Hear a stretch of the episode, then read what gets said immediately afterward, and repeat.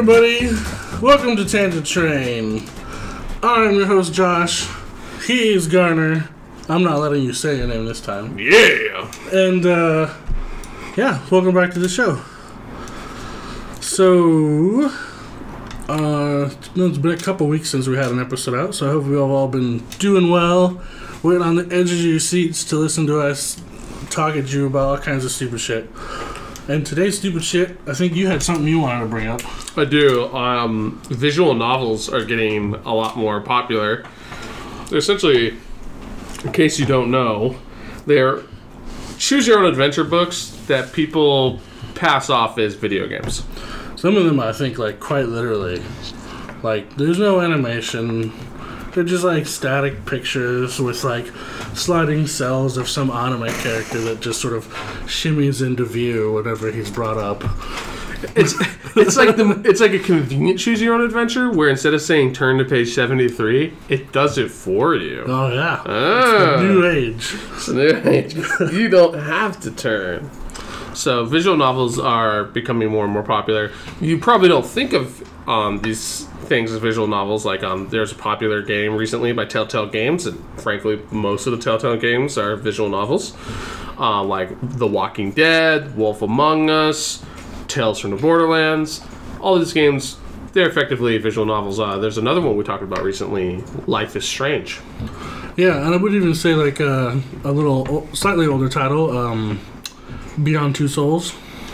Uh, yeah, Beyond Two Souls, Heavy Rain, pretty much visual novels. Although I would argue that Heavy Rain was almost, almost a game. Just a game that was really easy, so it was hard to tell. So perhaps we should establish, and, and I don't want to spend the whole episode on this because I know we could. Let's try to establish here what is your qualifying factors, Garner, for a game. Okay, so yeah, this could easily be a whole episode.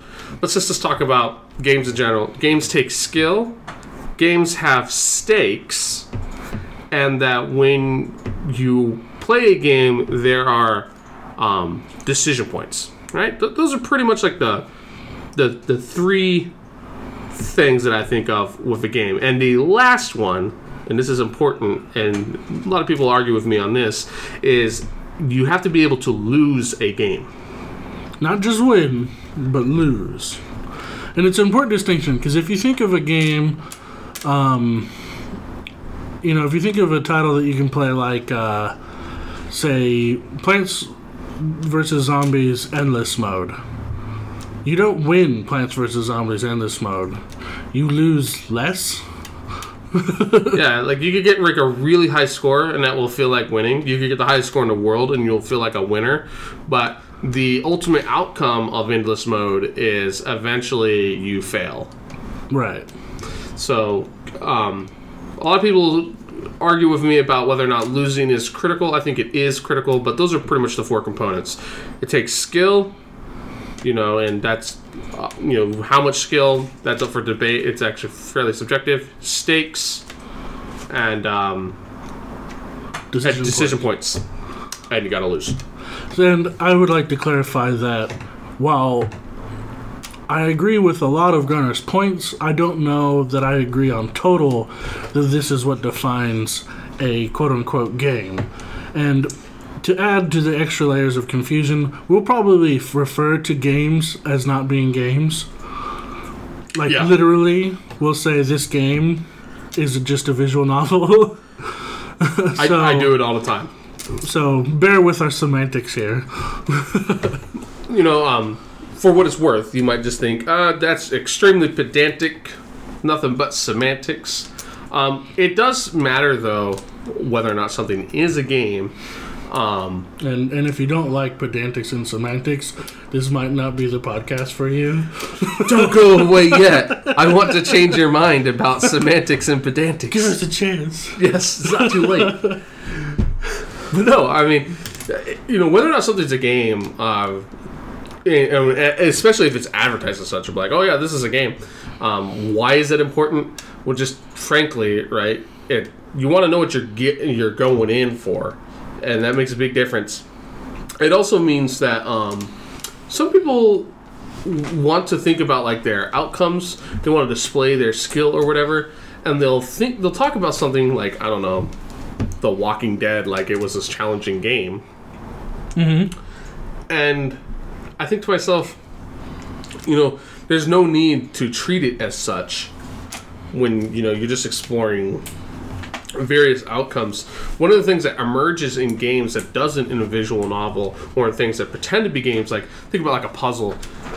In a puzzle, you only um, there's often just one outcome, or just a few prescribed outcomes. Yeah. But in games, there are emergent situations. Sometimes ones that might be unique just to you. Oh yeah. So, why do I bring this up? Because I want to talk today about a visual novel slash game that I played called. Um, it's called VA 11 Hall A. Uh, most people just call it Valhalla. It is the cyberpunk waifu bartending game. yes, literally. So is it would would you say it qualifies as dating sim? Which is where most of those usually lie. It is not a dating sim. Oh. Yeah, I was surprised considering it is literally advertised as a waifu game. Wow. Yeah, in fact, um, It's real dystopian. You can't date the waifus. get- well, what's interesting is that your the character that you play as, the character's name is Jill, can end up in a relationship, and that is described by its achievement list as the bad ending. Oh wow. So if Jill ends up in a sexual relationship with somebody, you have effectively lost the story. You've lost. Yeah. Um, and uh, I don't want to spoil it too much, but you pretty much have to, for what little game is in the game story thing, it, you if you purposely perform it poorly, you will end up with that outcome. Oh. I suppose you could be bad at it. So, I'm talking about this story game thing, Valhalla, because um, I was asked recently to write a review about it, and I'm really torn. And I'm torn because I mostly like the story, which took me 17 hours to get one set of endings. I mean, this is a this is a book. I just Yeah. I just did a, an episode on a book that was written by His Holiness the Dalai Lama, where he's shitting on capitalism. Go watch book club. Yeah. Or book bash. Yeah, do the Book Bash, and that guy did a book in actually slightly less than six hours.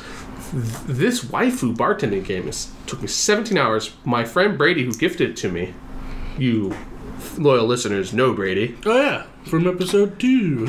Yeah, he he gifted it to me, and it took him 17 hours as well. Wow. to get an ending. For what it's worth, Brady got the bad ending. and supposedly I got the good ending. So Garner didn't get laid. Mm, no. the bad. The good. There was there was a potential uh, of that occurring, but they don't expressly say so. So that that's in your fan fiction. It's in the fan fiction. In fact, there's a there's a part of it that makes me think that that's what they're purposely going for. They know what you want with waifu. You don't want someone telling you how to do your waifu. I don't know, but um, I actually mostly enjoyed it. Enjoyed it quite a bit up until I got to the ending. Uh oh. And when I got to the ending, I was immediately like, and now I had to assess the game. I had to stand back from the game. I'm done. Um, like most visual novels, though, I could play it again and try to go for all the achievements and see all the different storylines. I actually missed a decent amount of storylines. Turns out there's a hidden drink in the game, Whoa.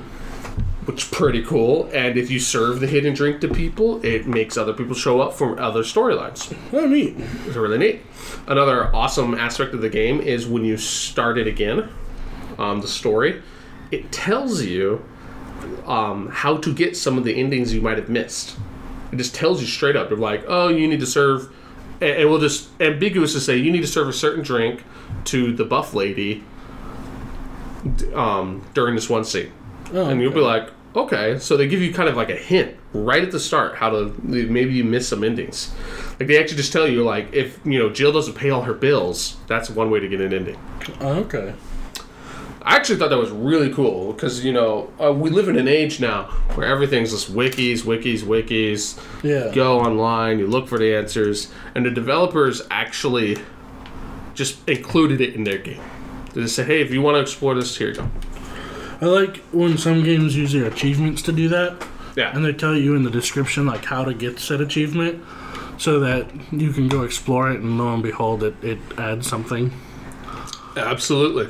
I actually think achievements get a bad rep. Um, they are definitely mis- uh, underutilized. Uh, sometimes they're just kind of used as like play the sort of- game a lot. Yeah, they're just stapled on for stapling's sake.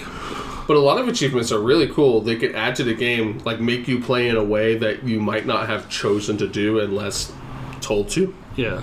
And then you'll explore the game in a weird way you would have never thought of. So, my topic about this waifu game is how the ending actually turned me off.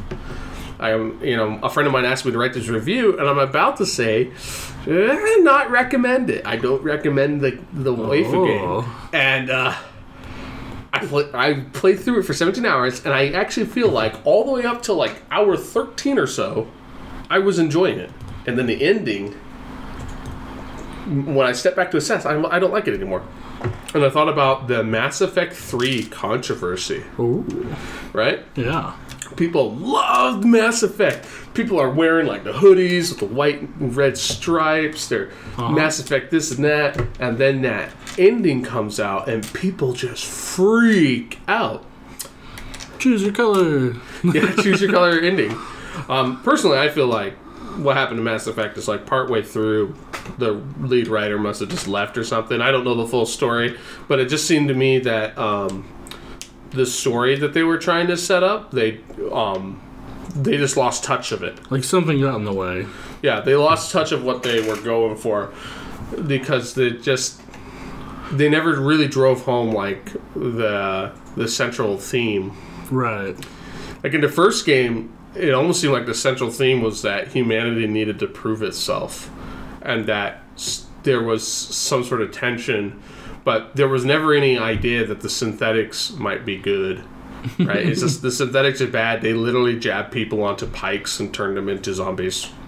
Yeah, there's usually not a lot of good that comes out of that symbolism. Yeah, yeah. There's there's not much redeeming quality there. It's like, wow, you know what? They might have a point.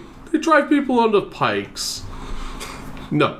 So Yeah, we don't celebrate the Romans for crucifying Jesus. Yeah, you know, something to that, huh? So you know, this, alright, so this feeling where the ending like completely changes it. Uh, I haven't had that happen to me too many times. Most of the time, I finish something, I'm like, yeah, the ending was fitting. What was interesting about my waifu game, the cyberpunk bartending, is in this game they set up a mystery very early on. oh yeah. Yeah, the character you are nominally playing as is Jill, and Jill gets distracted. And she can spend her bartending wages on just random stuff. And the game, if you will, when you're you're asked to mix drinks, and there's actually like a little drink mixing thing um, that people order, and some of the people will order fairly cryptically. They're just like, "Hey, can I get something sweet? I want something cold and bitter." Da da da. And your character has a menu, and they can go and order these things. When Jill's distracted, um, when you go to open up the menu to like read the recipe for like, the cold and bitter thing, you won't get any guides. You actually just have to remember what the cold and bitter things are and go and find it go and find it do it. But if you buy random stuff for Jill, then she's not distracted. Okay, so why do I bring this up? She's actually so distracted that during the early scenes of the game when people are talking, she'll just like blank out, not um people will accuse her of just uh, not responding. And there's a vid screen in the bar, and you'll see there's like a girl looking at her through the vid screen. Oh, weird. So it's mysterious, right? It's like, Creepy. "Oh, I want to know what's going on. What's going on with Jill? Okay. So they do this for I don't know, almost 15 hours or something, maybe 14 hours of reading before they really start to drive home that there's something wrong with Jill. So I've seen a few screenshots of this game, and I can tell it's it's all text dialogue. Uh-huh. Do they have any voice actors? There's no voice acting. Ah, Okay. No So- voice acting. It definitely drives it home. Is this an indie title? It is indie. It's actually made by two dudes in Venezuela. Okay. And uh, and if you are in Venezuela, I am sorry. Get out. it's bad. Yeah. So uh, hopefully these guys make enough sales. I'm I'm hesitant to even put a negative review because frankly these guys um, need to get all the waifu sold and leave the country. the places like I read their blog just for kicks, and uh, the two dudes who made the game.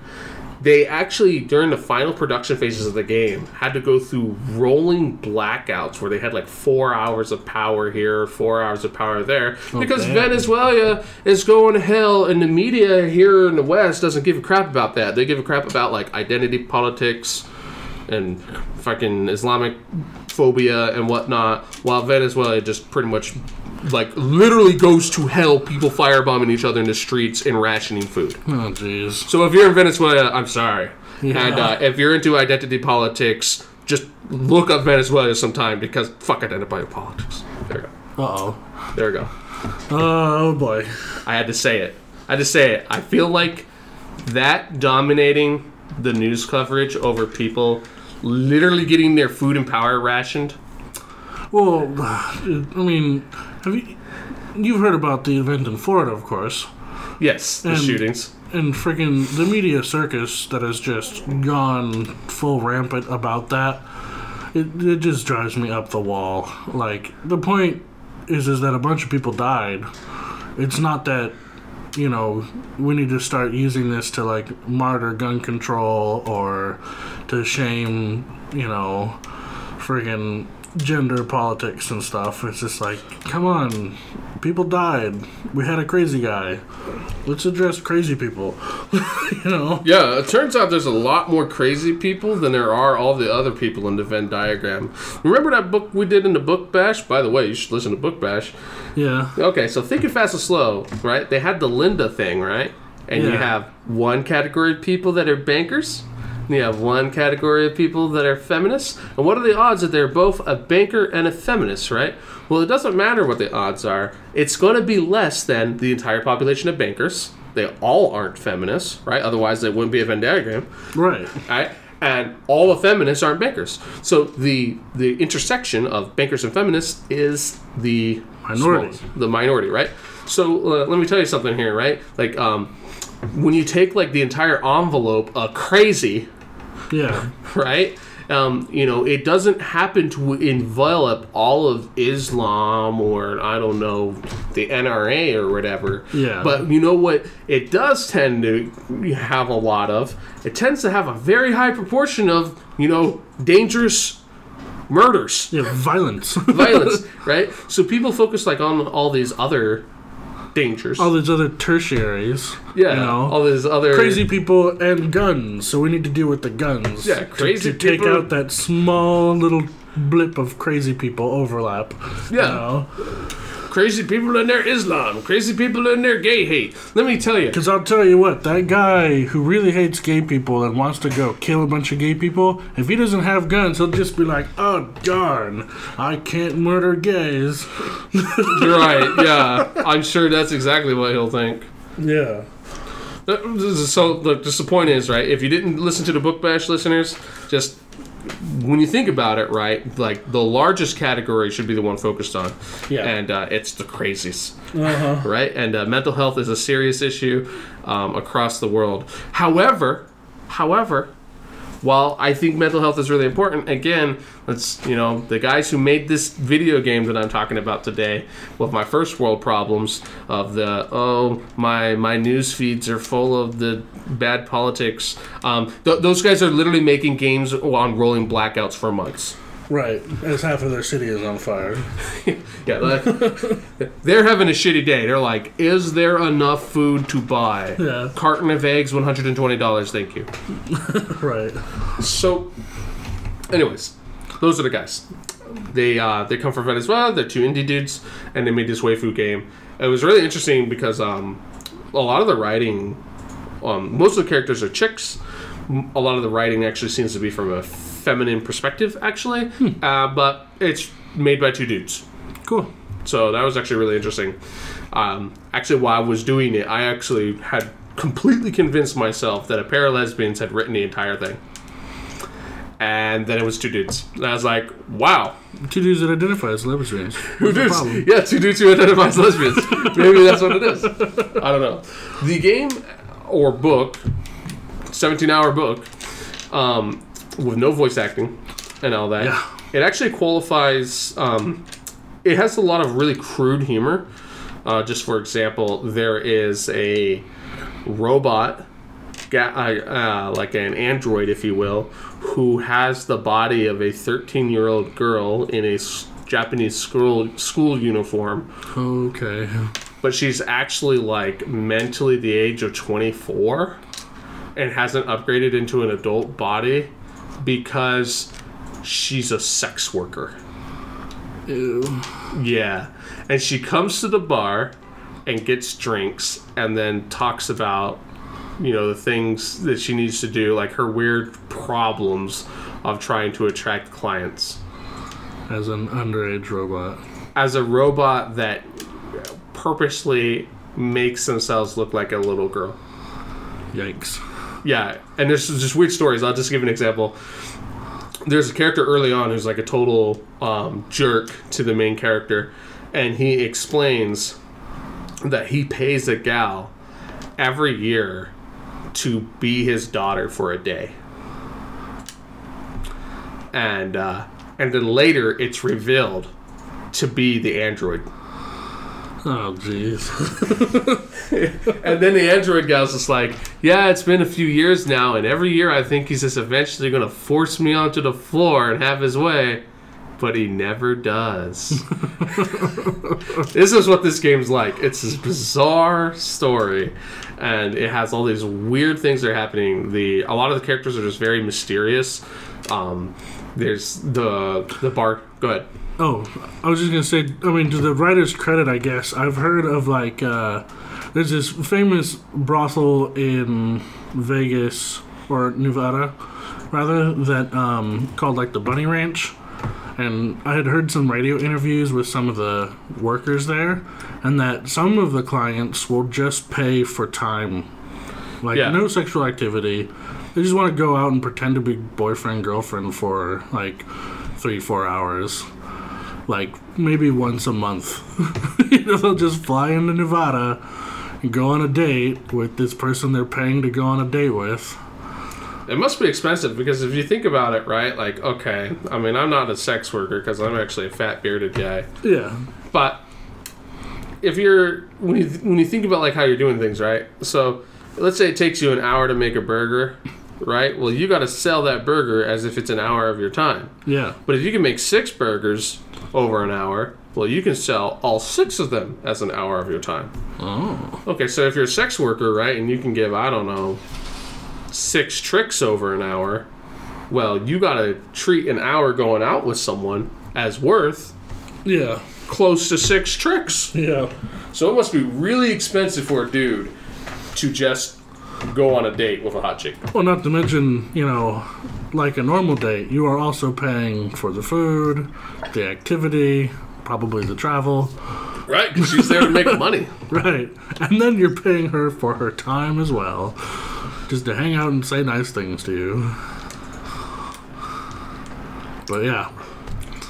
Dystopia is real, man. Yeah, the dystopia is real. What's interesting is the robot's problems are like trying to figure out how to get clients to actually approach her and things like that. She's So is, is this thing like an actual robot, or is it just like a, a metal jacket for a meat brain?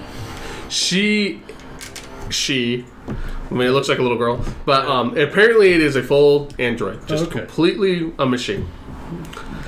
Weird. Yeah, it was pretty weird. But I guess the way they design the machines is they design them so that they have um so their minds develop. They're adaptive. Yeah, they develop pretty quickly, but they have a uh, a developing mind, and they're actually given like certain base instincts. They're given essentially a random seed, so they have a personality. Huh. So, so the so all these things you learn while playing the game, and the game, the story, is just essentially this slice of life story where you meet all these weird characters. Right. But over time, you keep seeing like weird things happen, like the the gal on the screen, Yeah. or your character's freaking out, or there's this mystery about the characters. But the ending, the ending was more or less the mystery actually wasn't a critical piece of the plot Oh damn. like, like I couldn't believe it. I like I actually couldn't believe it. Um, the, the mystery was not actually that important, and I had actually gotten the special sequence to explain the mystery a little bit. So do you know about how many endings to this game there are? There, I think they want to say there's like seven or eight, but you can get multiple endings at once. Oh. So I actually got four, four or five, Okay. all at one time. Huh. So um, a little bit kind of Fallout Three esque. Yeah, that game had two endings. Yeah, but there was all these tertiary additions to the endings based Right. on the quest you did. The epilogue. Right. Um. So, have you investigated what the other endings are that you missed yet? I have looked into them, and uh, Not worth the replay. it just doesn't. It doesn't really uh, do it for me because I, I'll tell you what. And I normally not like this. I normally don't watch something and be like, I gotta know the mystery. You know, like a show like Lost doesn't do it for me. Right. I'll tell you what, a large part of re- why I made sure to play through the game is I had uh, two obligations. I had one, someone purchased the game for me, a friend of mine, and so obviously they wanted me to experience it. Yeah. And then another person um, shortly afterwards asked me to write a review about the game. Okay. So I'm going to finish it, right? So um, I sort of powered through in the end.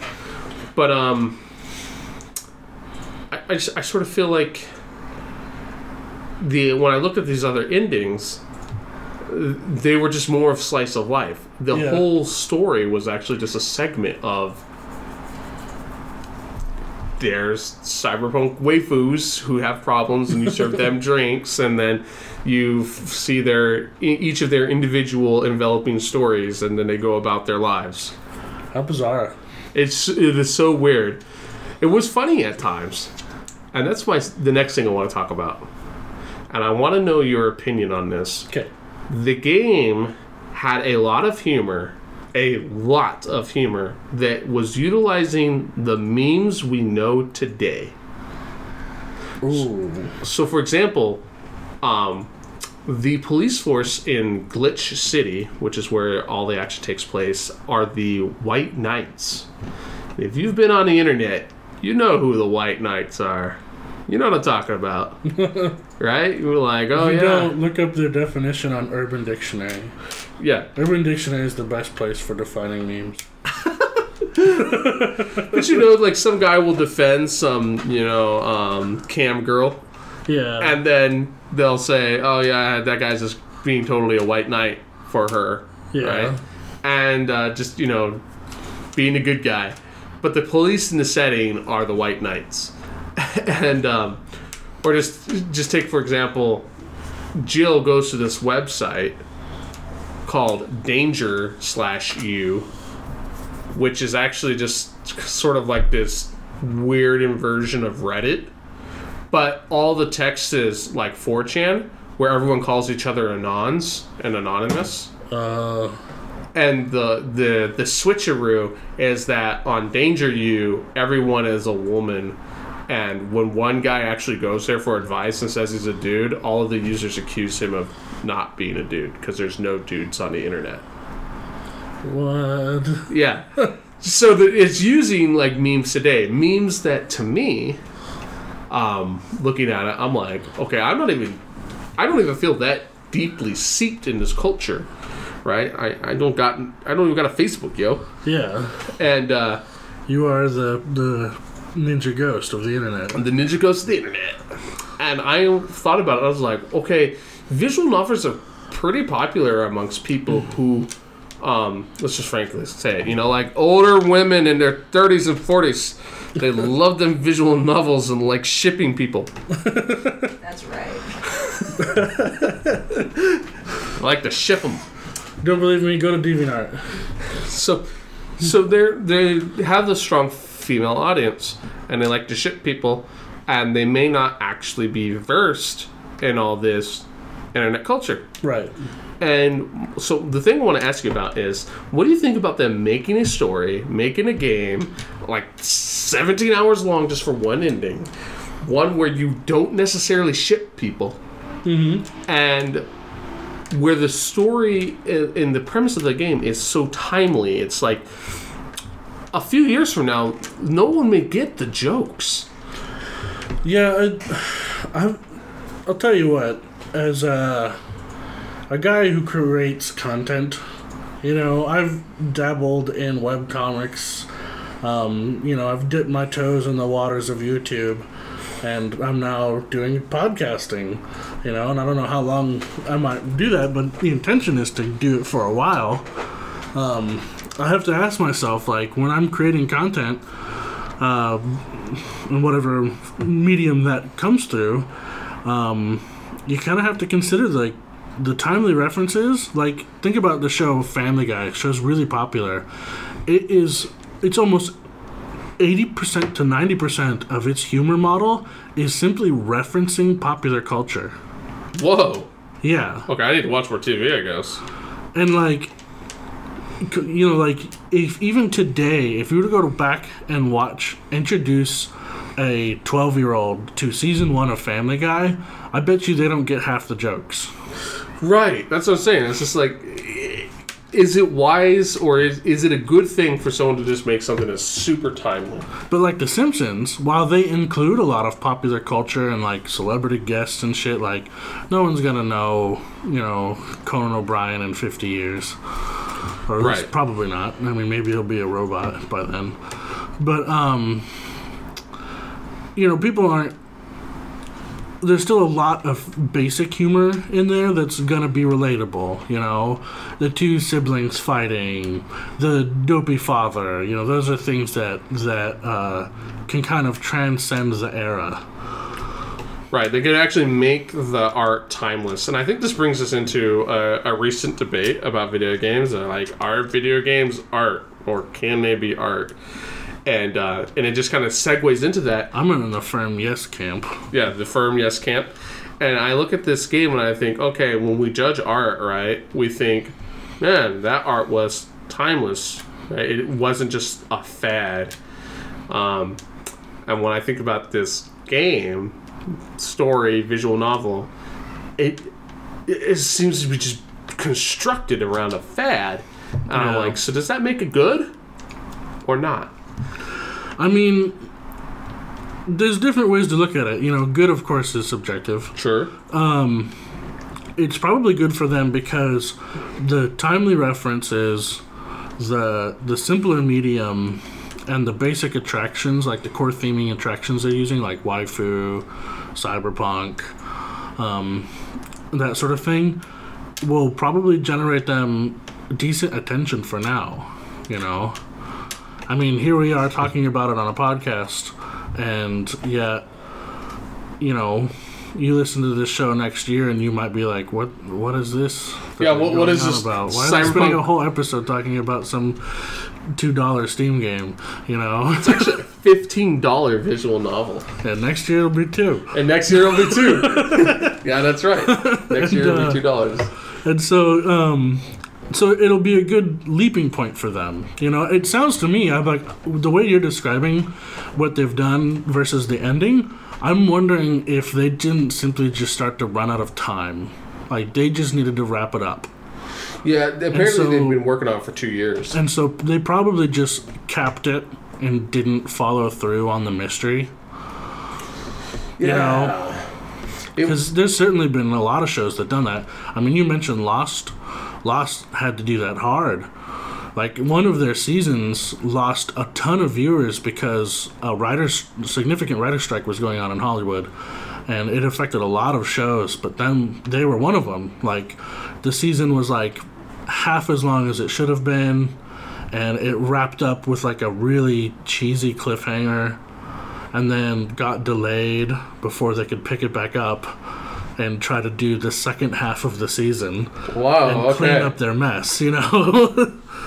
yeah. Whereas, like, a show that was also popular at the time, Heroes, didn't survive. That Yeah. show failed because of the writer's strike, which was their season two. Even though they tried to hang on for like three more seasons, it, everybody like agreed that it just fell apart after that, Workers of the world unite! right? So I, I don't know, like I I feel like that's probably what happened, but it just felt weird because they tried to wrap it up, and there was a little bit of an explanation, but it just really didn't tie strongly into the ending, and I felt like if you weren't there to ship, and you didn't know you were getting in for like the dank memes, Right. Then you were there because there was a bizarre mystery. There's like every so often your character's freaking out. Right, and I think I think that is like the hinging point for the success fail. You know, if you were in there to either if you were attracted because you thought it was a dating game, oops. Yeah, You know, if you were there because you wanted some clever writing, well maybe you got some clever writing. If you wanted um that mystery twist on the story, well, oops again. yep. So on on a whole, it sounds like this was kind of a swing and miss. yeah. It's it's why I feel reluctant. Even though I've actually had a good time. I mean, there genuinely the game made me laugh out loud many times. Some of the jokes were funny. One of my favorite pairs of characters. There was a character in it called um, oh gosh. Of course, now I can't remember. Oh no. There's two characters. One's a veterinarian. Okay. She's this she's this really mean, super blunt vet, and she comes in with a robot. And she'll come in together. And I keep wanting to say her name was Betty, but I know it's not Betty because spoilers. Um, but she has this she has this thing, and at one point they make a joke about how the robot accuses her says, you know, what really troubles me about her is that she knows how to waterboard someone Oh, right? And uh, and the girl says, "Hey, whoa, you know, I learned that into Girl Scouts, and I also learned how to skin a deer, and no one is freaking out about that." yeah. And I actually laughed at that. I was just like, "What? you learned how to waterboard in the Girl Scouts? What happened to just selling cookies, lady?" And I actually thought some of that stuff was really funny. Yeah. Um, and there was just some weird jokes like um, they managed to make like um, talking dogs. Like there's like a there's a Shiba dog, Oh, you know, funny. like the Doga meme, and Yeah. he he comes in and he, he he's wearing glasses and he's got a Hawaiian shirt. And uh, he's he's one of the part time employees. Mm-hmm. And whenever they ask him to do anything, he just says, "Sir, yes, sir," and then he does nothing. he just does nothing. like people accuse him of like, oh, now you do the thing, and he says, "Sir, yes, sir," and he's just this bizarre doge, and uh, Doge. yeah, the Doge meme. But for for our listeners, it, those are Japanese syllables. The Japanese speak in a language where they they construct all their sentences out of just small syllables, Uh oh. and it's do and ge. It's doge. I don't want to. I don't want to work culturally appropriate then, so I'm gonna use Doge. Oh, you're not. wow. Well, and and, when, and if you, and if you don't think it's Japanese, I mean the Shiba dog. It's Japanese breed. Okay, Yeah. so there we go. Um, yeah, so, So it's doge. pre- yeah, it's Doge. Yeah. mhm. this reminds me of that like GIF GIF thing. PBS Idea has now had two episodes about that. What? The Idea channel. I believe they have had two episodes about the GIF argument. I thought the president came down on that. Not just the president, the creator Yes. of the thing is like, this is how I say it. yeah, I think he's purposely pronounces it GIF, Yeah. right? It is a very interesting debate. Yeah. Um, Speaking of though, uh, you wanted to talk about game art Yep. to bring it back around, and um, Idea Channel actually just did an episode about artificial intelligence creating art, and he asks, you know, he he starts off the episode about you know tackling that big question, what is art? And he brings up some good points that I can kind of agree with as an artist. That art, you know, artists don't necessarily make art; they Okay. make works. You know, they work at their craft, and it's the audience that determines art. Mm. That art doesn't exist without an audience. And so, f- f- kind of from that perspective, I feel that games can be art because of the way the uh, audience interacts with it. Sure. I mean, I'm gonna go with this because games always have an audience. Right. Like they always have an audience. It's not quite the same. Like if I go and um, let's say I rivet together two pieces of aluminum, mm-hmm. um, you know, I could say that it was artfully done and that you know my work is a piece of art, but it's it's not really. Like nobody's coming to to Not until your coworker says, "Man, that was a piece of art, Garner." yeah. Then you're like, "Hey, I'm an artist now." I mean, I'll tell you I've what. done it. There are these guys. They call them um, airplane on the ground crew at Boeing, and That's uh, a very fancy name. Yeah, it's a fancy name. We call them AOG at work, right? The AOG crew. And I have seen some AOG guys work. And um, yeah, sometimes the, the new guys do just stand by and watch them do it um, because they're that good. Damn. They're they just come up and do the thing. So there is there is a little bit of truth to um, it's not art without an audience. Kind of makes you wonder, though, right? I mean, consider that now. Let, let's apply this to my career. My career is often considered to be artistic in nature because it's entirely dealing with aesthetics. Landscaping isn't about plants, people. It's about aesthetics. sure. I mean, when you consider that the general definition of a weed is a plant out of place. Actually, I have heard my bosses apply the term weed to anything in a landscape out of place. Like, that rock shouldn't be there. That rock is a weed. You Oh. Remove the weed. you know, um, but dealing with aesthetics, I haven't really had a lot of people say, you know, this is a really nice work of art. You, know, I, I just made a plant that wants to grow in its natural organic shape conform to a box. And people are like, yep, that's how it's supposed to be. I, I I know you probably aren't doing this, but there's like a sick engineering mind here, being like, and then he shaved the plants so that it, conformed to the golden ratio. you know what I'm talking about? No, not quite the golden ratio.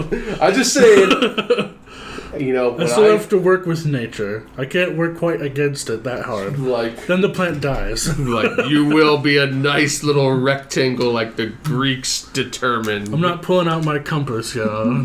like Measuring the it, but like now it conforms.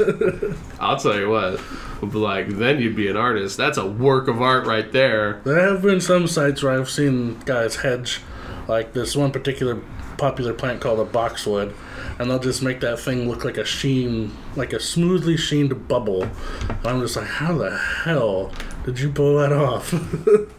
In a timely manner too, because landscaping's not just chilling out. well, and it's not just the skill of hedging the plant. They managed to keep the plant healthy enough to not have dieback or thin spots. Like the plant is filled in enough and then was manicured into this nicely lifted bubble on some warehouse's front yard, you know. Oh man, you know, just to tie this back into our earlier conversation about the games. yeah. What's a game? Okay, so he- he- hear me out, audience. So I said, in my opinion, a game takes skill, stakes, decision points, and you can lose. Yeah. Is art a game? Oh. Oh shit. Is art Ooh. a game? Right? Like, if What you, are the I think I think your hang up might be at stakes. it's the stakes. Yeah. There's no stakes, but it's very close. It's very And- bizarre. And maybe the lose condition. Because if we agree that art is defined by an audience's opinion, that it is art, to not be art isn't to lose. You simply are or aren't. Right, I mean, because you can have bad art so long as you have an audience. Oh yeah. You, you, people can be Yeah, like, I guess people sucks. do say it's art, but it's just shitty. Yeah, you can you can have. So Uh, I guess that is scenario. what's interesting about this whole audience argument is if you're just like that guy doodling in a book and drawing your waifus, Yeah. you know who you are, fuckers. Um, I mean, you draw girls, good for you. Yep. So they draw girls in their little notepad, and uh, maybe no one sees it, except for just like a few other people. But most of us would call that art. Yeah. But you I mean you call it art, but it's almost like that weird metaphysical does it exist if you don't see it when you're not observing it. It's the Schwarzenegger's art. It needs to come out of the box. It's like, well, what what makes you wonder about this is like, okay, so my riveting is clearly not art, and most of us would agree, but um, the the guy the guy in his uh, waifu drawings in his little notepad for between classes, that guy's art actually has the potential to have an audience.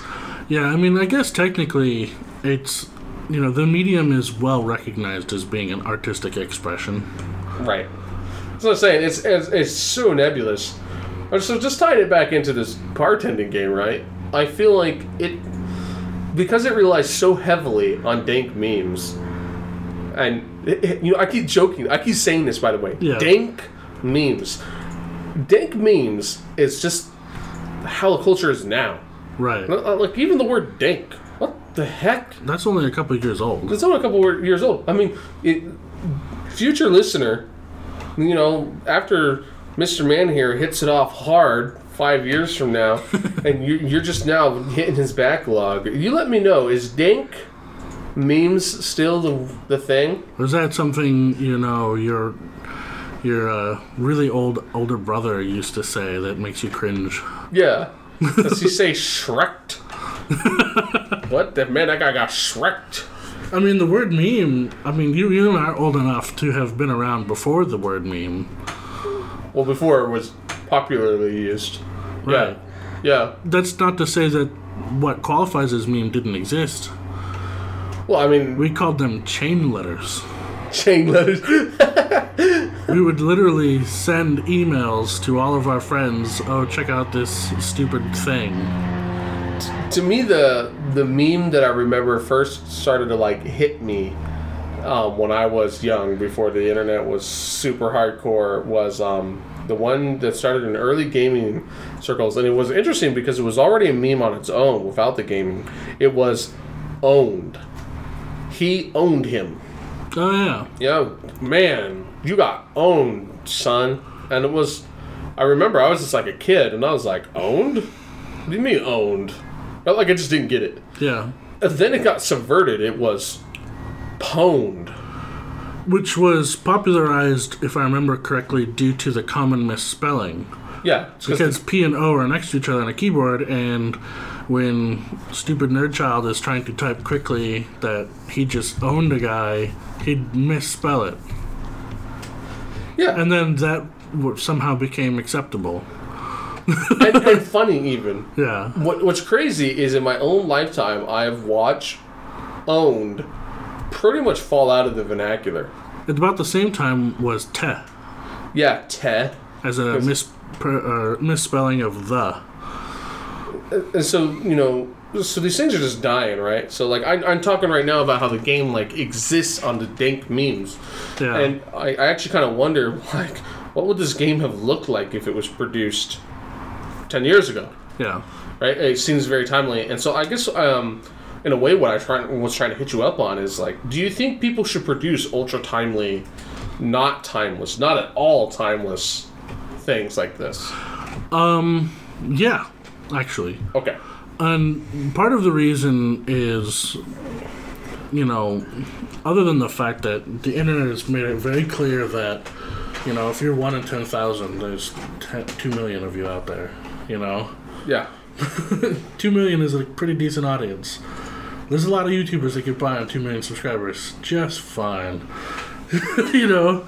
But at the same time, I also think that there is something to be said about that sort of timestamp. Um, to go back a little bit, when I brought up the difference between Family Guy and The Simpsons, there are actually college classes that use The Simpsons as a reference of 90s culture. Wow. It is like a textbook depiction of 90s culture. Oh man, I am a big nerd who hangs out on a historian forum, Uh huh. and recently there was a discussion about whether or not The Simpsons actually made it so that um, Francophobia, so pretty much hating on French people, Yeah. is largely the result of The Simpsons. Oh, wow.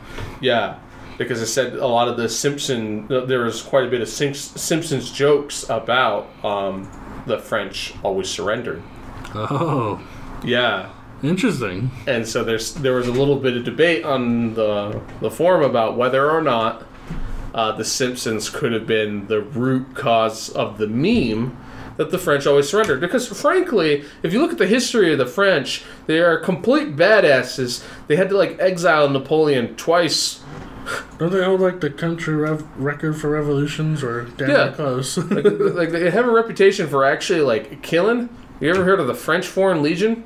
It's like it's like where they take a bunch of criminals and be like, "Your name is now Marcel."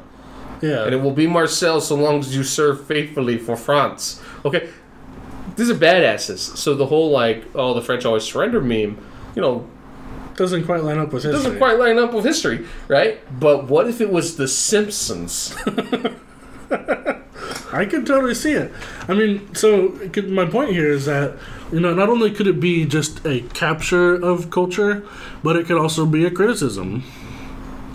Okay, You know, it could be like a criticism on, or viewed as a criticism of the culture norm. You know, I mean, here you have this bizarre cyber dystopian setting, and it's full of memes.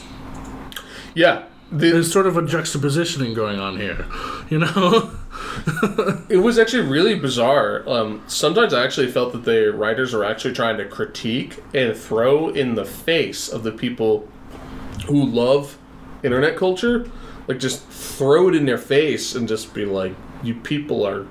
This is the end result. This is what a society built around your taste looks like." yeah. and uh, and yeah, it was strangely dystopian in its own way. There was a character in a game called Streaming Chan, Uh-huh. and Streaming Chan actually shows up, and she's just got like this endless stream of Twitch chat flying by as she talks. She just does nothing but crazy things to get the Twitch viewers. She's got uh-huh. premium time where they can watch her in the shower. Oh jeez. You just gotta, and she's constantly saying, you know, and just sign up for my premium time, and that will be in a bit. And the, and the Twitch chat on the thing on the screen's like talking about when's premium time. oh, you know, how do I sub? Damn. And it was really bizarre about like, you know, the end results of that. So, anyways, so my overall review of the game is like I'm torn. I feel like I'm not going to recommend it because I first off I just don't think that a lot of people are going to buy it for the dank memes. Right. Uh, um, They certainly don't seem to be advertising it from that point. yeah, it's it's not like strictly like you're buying it because you want us to satire And I think modern culture. um, it's so gross to say, but I think memes is a tag on Steam. What? Yeah, check it out. Well, maybe I need to tag the game. Yeah, So, uh, but I don't think a lot of people are buying it for that. No. And and they and while it's actually very interesting, and I found it very funny. Um, in the end, I just sort of felt like so. I mean, I literally just when it was all over, I was like, "Wow, that was that was bizarre," right? Yeah. It actually ha- did have a um, kind of a moving story in the middle of it, though, about forgiveness. The main character actually did something in the past, and I don't want to spoil it in case you get the game, people, because the writing is actually pretty funny and yeah. We don't spoil everything on this show. yeah, Just a lot of things. yeah, we just completely slay it. But if you pick up the game Valhalla, um, the waifu bartending game, there is some decent writing. I actually did enjoy my time up until the end, and it. But I, it, but it's like I just I woke up. That's what the ending felt like. It was like, and that happened. What have I done? Yeah. well, um, we are kind of getting to the time. So, is time. how do we want to wrap it up? Well, I guess. I, I, I guess what I want to say to people is so, what do you think about my definition of games Or art. or about art? my definition of art? yeah, what do you think about that? And um, and then also, uh, do you feel for the people of Venezuela? Do you think that they're not getting any coverage? And do you think I do you think that my uh, hate for the quote unquote identity politics is warranted? And it should be clarified that he doesn't hate people with identities. You know, you like, can't have an identity. no, I mean like he doesn't he doesn't hate on people who have you know quote unquote alternative identities. It's just some of the politics here in, in Washington or America, they get a little out of hand. Well, I feel like it's a difference of priorities. Personally, right? You know, I don't want to get anyone pissed off, so you know, just do what you need to do. Yeah, right? You know, that's your thing. I just sort of feel like, though, when there are people actually out there suffering, like these poor Venezuelan dudes just trying to scrap by for ramen noodles and $120 baskets of eggs, you know, do you think that my my sort of being like, is this really newsworthy? Am I right? Or heck, you know, I need to shut it and enjoy it. All right, people. Well, thank you so much for listening to this episode of Tangent Train. I hope you enjoyed, and join us next time. But we'll see you. Right? Waifus. Absolutely. Everybody needs a life food. Thank you so much for listening. Please feel free to leave a comment telling us what you think about the show. Or if you have a topic you want to hear us cover, you can tell us that too. Sound effects were provided by Rock Savage and Elijah Unick. Music for the show is provided by Bensound. If you like Tangent Train, why not tell your friends about us? That really does help. Thanks.